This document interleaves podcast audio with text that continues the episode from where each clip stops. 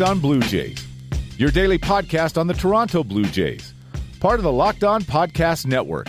Your team every day.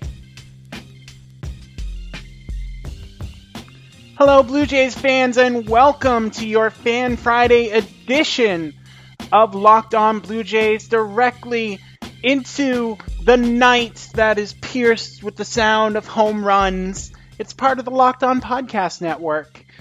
I'm your host, Ryan Andrews. As we said, Fan Friday here on the podcast. And if you'll notice from the sound of my voice, definitely a lot happier than it was going to be at this point in time uh, yesterday.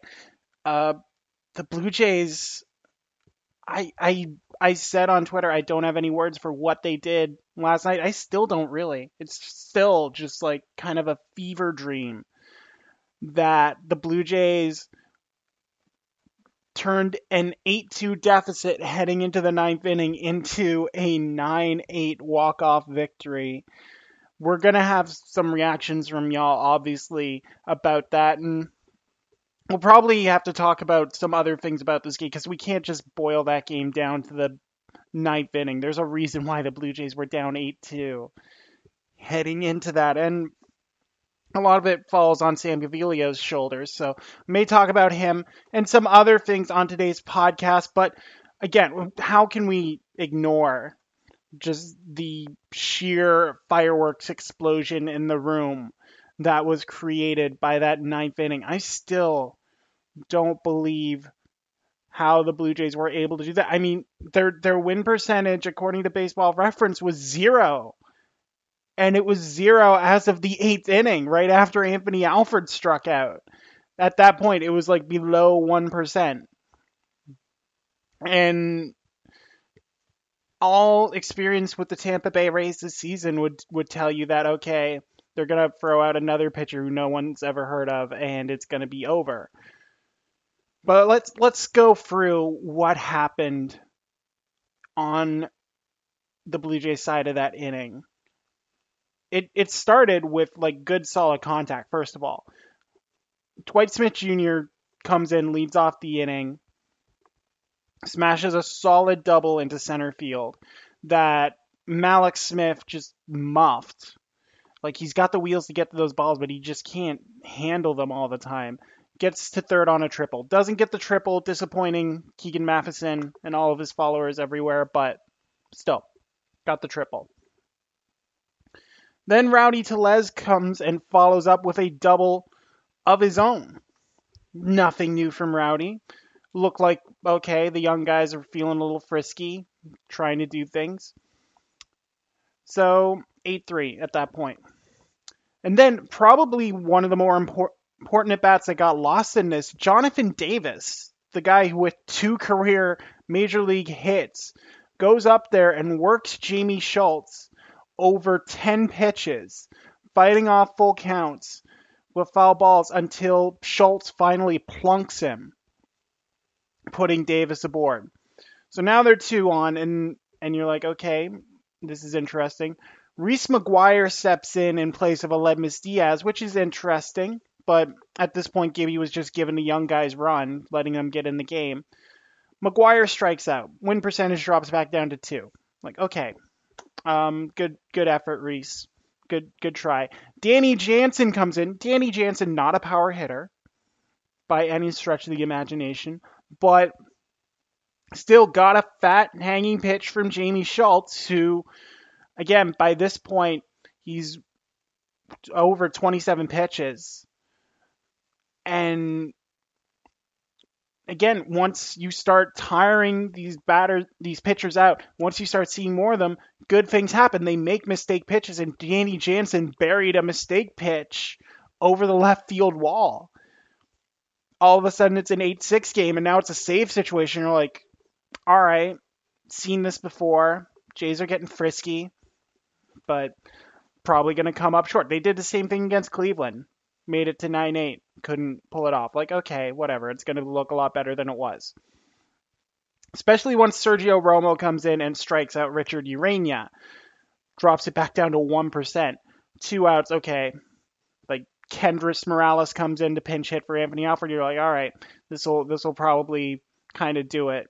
Kendrys, you know, the magic's been over with him, but somehow Kendrys Morales manages to bloop a ball into like the Bermuda Triangle. I I have no idea how four Rays players were able to converge on it and not get it. But that ball fell to the turf. Kendrys Morales is on. Inning is extended. And unlike with Jaime Schultz, they were not waiting around with Sergio Romo. Lourdes Gurriel takes the first pitch he sees to like the, the deep bleachers in left field. Ties the game. Immediately after, like before you're even basking like, oh wow, the Blue Jays tied it.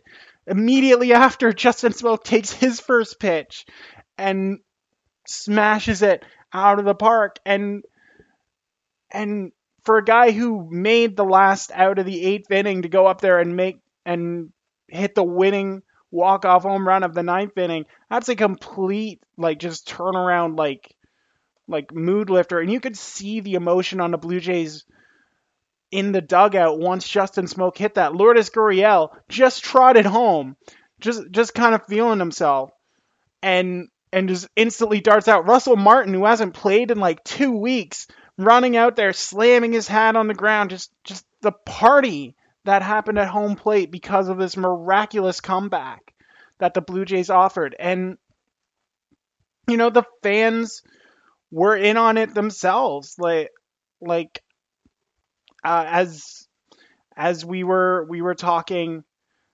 last night, um, one of the fans, regular contributor, Little Lost Pixie at Little Lost Pixie, was at that game and literally cried when Justin Smoak hit that home run, saying it's been such a tough season, especially against the Rays. Tonight they were going to fall asleep with a smile. And and that's something the Blue Jays have not been able to do this season.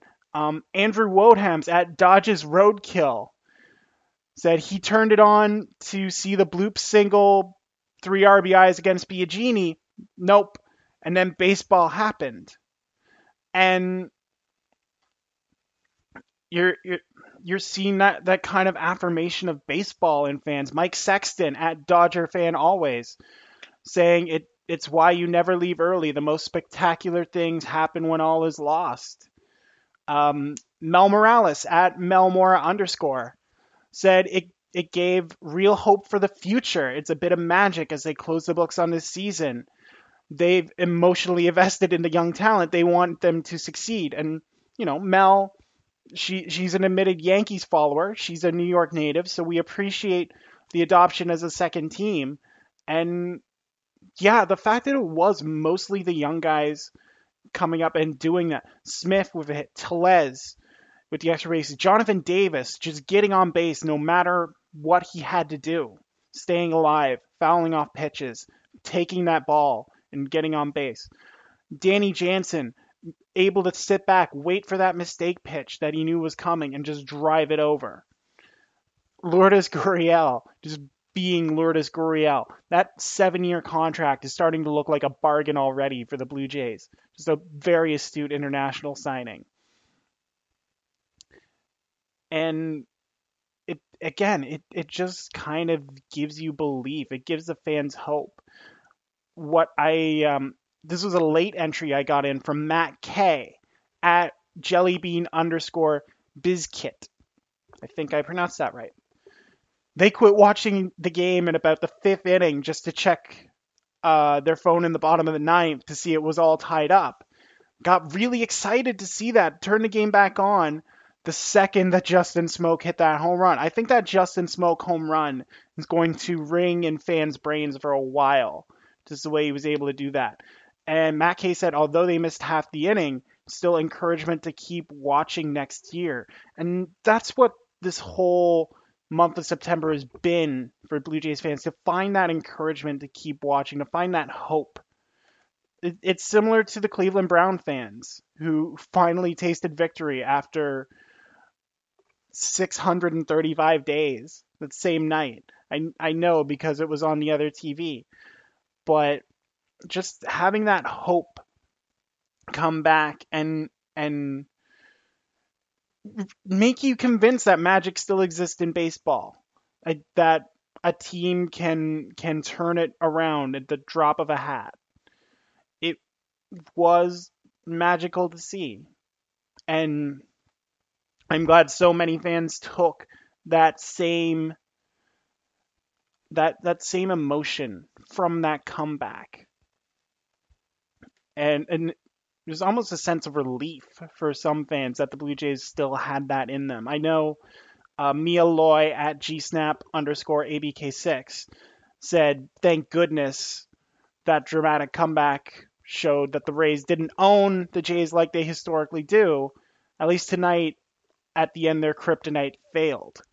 That that kryptonite of the bullpen game, which we would have been talking about on this podcast, if that ninth inning didn't happen, was another bullpen game that the Jays just could not do anything with. But instead, we get to devote a a lengthy first segment to just the joy of of baseball. And it's it's been it's been rough this season for baseball, not just the Jays, all over the place. It's been rough for baseball, but last night was one of those moments that, you know, still convinces you that baseball is good. And it it's something that again, Blue Jays fans can take into the offseason with them. That that that sort of thing can still happen with this team. So that that's something I was happy to take away from it. We're going to talk about some of the other factors in last night's game, including the Blue Jays starting pitcher, right after this. Okay, we're back on Blue Jays Fan Friday here on Locked On Jays. Said we were going to talk about the starting pitching. Sammy Gaviglio was not a starting pitcher last night. He was a glorified bullpen man.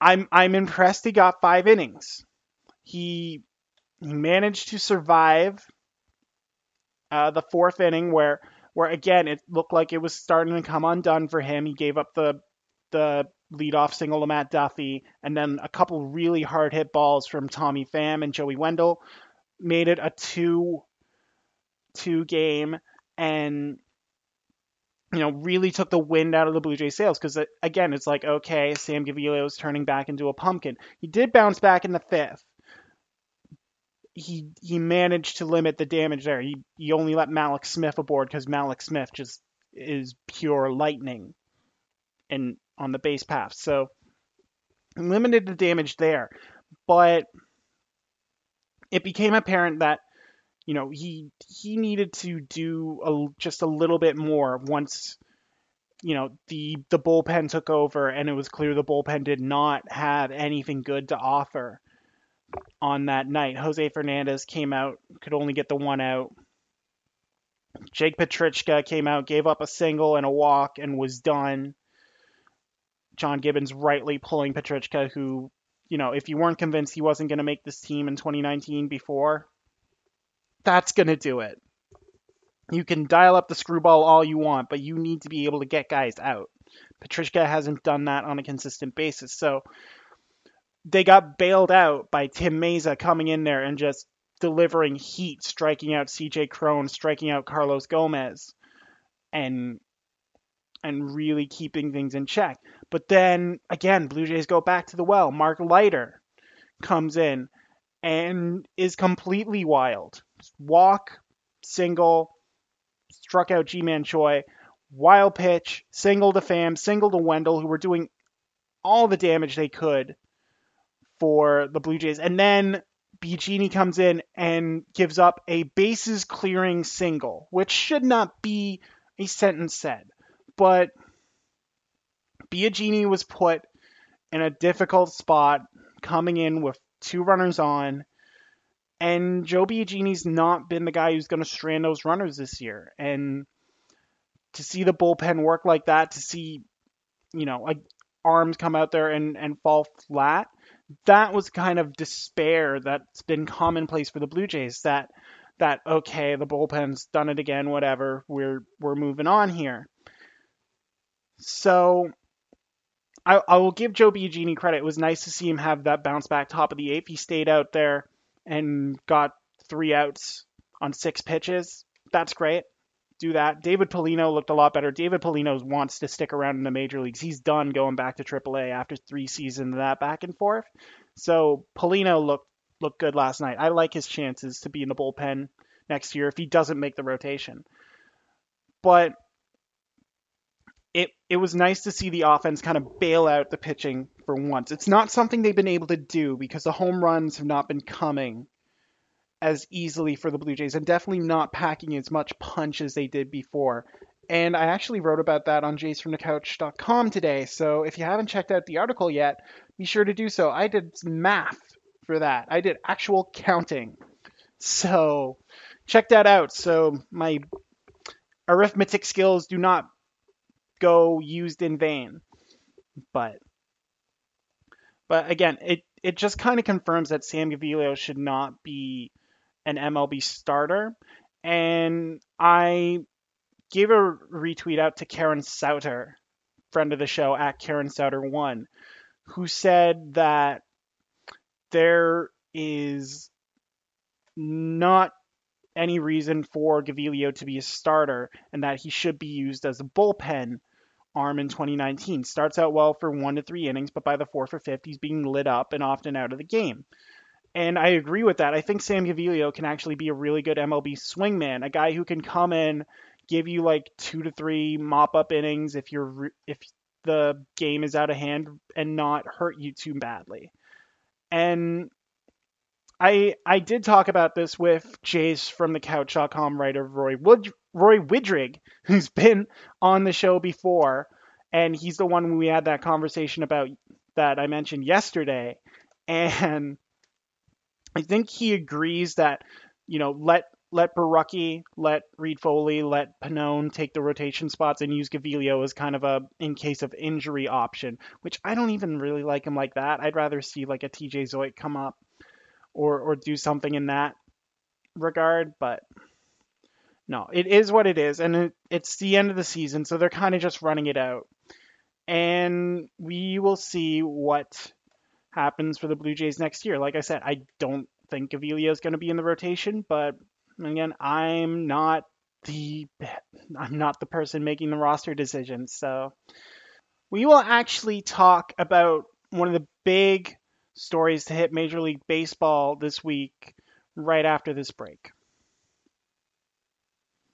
All right, so not a lot of time left on today's Fan Friday episode. So I did want to take this time and just kind of touch on what happened out of Chicago today, which is the news that Cubs shortstop Addison Russell was placed on administrative leave today in light of a blog post by his now ex wife detailing the manner of why they had to get divorced and the abuse that she suffered at the hands of Addison Russell during their time in matrimony. I I wanted to touch on this because it is a topic that is going to be relevant again for the Blue Jays very soon. And in addition to what I wrote today on jaysfromthecouch.com, I'll be having a piece on that website on Monday in regards to the return of Roberto Osuna to Toronto. And now they're not entirely similar situations. Uh, the Osuna suspension was over a specific incident, while Addison Russell, by uh, the accounts of Melisa Reidy, engaged in philandering, in abuse, both emotionally and physically, and verbally, and did so over the length of their marriage. It was consistent from Addison Russell.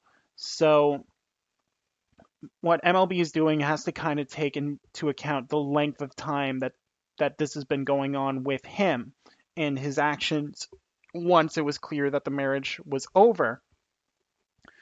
But it does tie back to Osuna because MLB has a problem with how it's educating its younger players and when they get into relationships they they feel so dominant they feel they have to exude that kind of masculine command to the point where it just poisons them and and leads them to do such horrific things. You and and it's no team is safe from this. And I'll be talking about this when I write about it. This is this is kind of the preview of what I'm going to talk about. But no team is safe from this If you look at the American League, if you don't want to cheer for a team that has a domestic abuser on its roster, your only option in the American League is Cleveland. And they have a whole different set of problems with that name of theirs, which we will not be going into today. But no, every every one of them have as as a has someone on them who can be described as a monster. Boston Steven Wright was jailed for domestic abuse in the offseason. Aroldis Chapman of the Yankees, obviously, with the gun incident. Houston acquired Roberto Osuna and put him on their roster, so that's great. Even Oakland has Jeurys Familia, who is subject to a domestic violence investigation by MLB and a suspension. So, so no one in the American League is clean in that regard. But the Cubs, who were previously this this cuddly organization, oh, we haven't won in so long, it's just going to be fun. It really taints the outlook of the front office and what they're doing there. I mean, first, you you could write off as many Cubs fans did the acquisition of Chapman in 2016, just like they were going for it. They had to end a 108 year drought. They they did what they had to do. All right, fine. Drought's over. This year, it's coming out that the Addison Russell issue has been an issue for over a year, and the Cubs did nothing. And then they went out and acquired Daniel Murphy, who has issues with the LGBTQ community to a prolific degree, to the point where he says they don't exist in his mind. So it's really tainted the image of that that kind of lovable loser Cub mentality, in that they're shifting and becoming a an encapsulation of the problems MLB has had with its attitudes towards minority fans and and female fans. And I I just I just wanted to, to get that out and like get get those thoughts out because it it frustrates me as as we talked about in the first segment. Baseball is so good. It can be so good of a sport. But there are forces that you know take that magic and and use it for evil ends. And it it frustrates me. And for for more on the Addison Russell situation I'll I'll recommend that you check out the Twitter feed of friend of the show Kelly Wallace at Kelly A. Wallace. She's done a great job rounding up all the specific reactions from the Cubs community from from other fans from players. Follow her if you're not doing so on Twitter. She is absolutely top notch in what she does. So that's where I'm going to end today's episode. I know I'm ending Fan Friday on a bit of a downer, but I I we still have the magic of last night's ninth inning to carry in our hearts and and carry forward into the weekend as the Blue Jays season continues to draw to a close. So uh, just a reminder, just because MLB season's opening doesn't mean that this podcast will be silent, so follow Locked On Jays on Twitter. Make sure you're you're following that up so you know when a podcast is coming out. Follow me on Twitter at NeoAC18 just so we can interact, have some discussions. If you want to talk about what I did today, I actually had a really good conversation with another friend of the show, um, Lucky Stars at Bright Skies 99.